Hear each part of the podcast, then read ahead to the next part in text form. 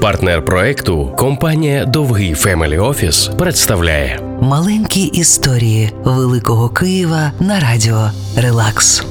Прибутковий будинок на Гончара 60 називають замком лікаря. У цілому назва вірна, адже будівля на вигляд, наче справжня фортеця, що переїхала з Великобританії у наш Київ. Власником дійсно був лікар, один з найкращих у минулому столітті. Його звали Михайло Лапінський. Він розробив прототип сучасного джакузі, відкривав лікарні. Його життя змінилося, коли він захотів укласти гроші у спокійне життя, збудувати прибутковий дім, той самий у вигляді фортеці. Все сталося не так, як йому мріялося.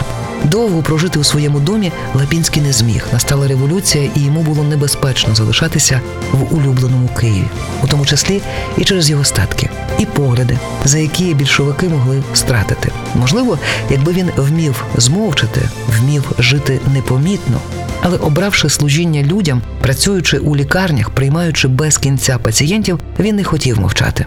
Так він і опинився в еміграції. І Київ забув про нього на довгі роки. Але добре, що зараз у нас є можливість згадати видатних киян. І, проходячи повз замок лікаря, можна зрозуміти наше місто краще. Маленькі історії Великого Києва на радіо Релакс. партнер проекту компанія Довгий Family Office.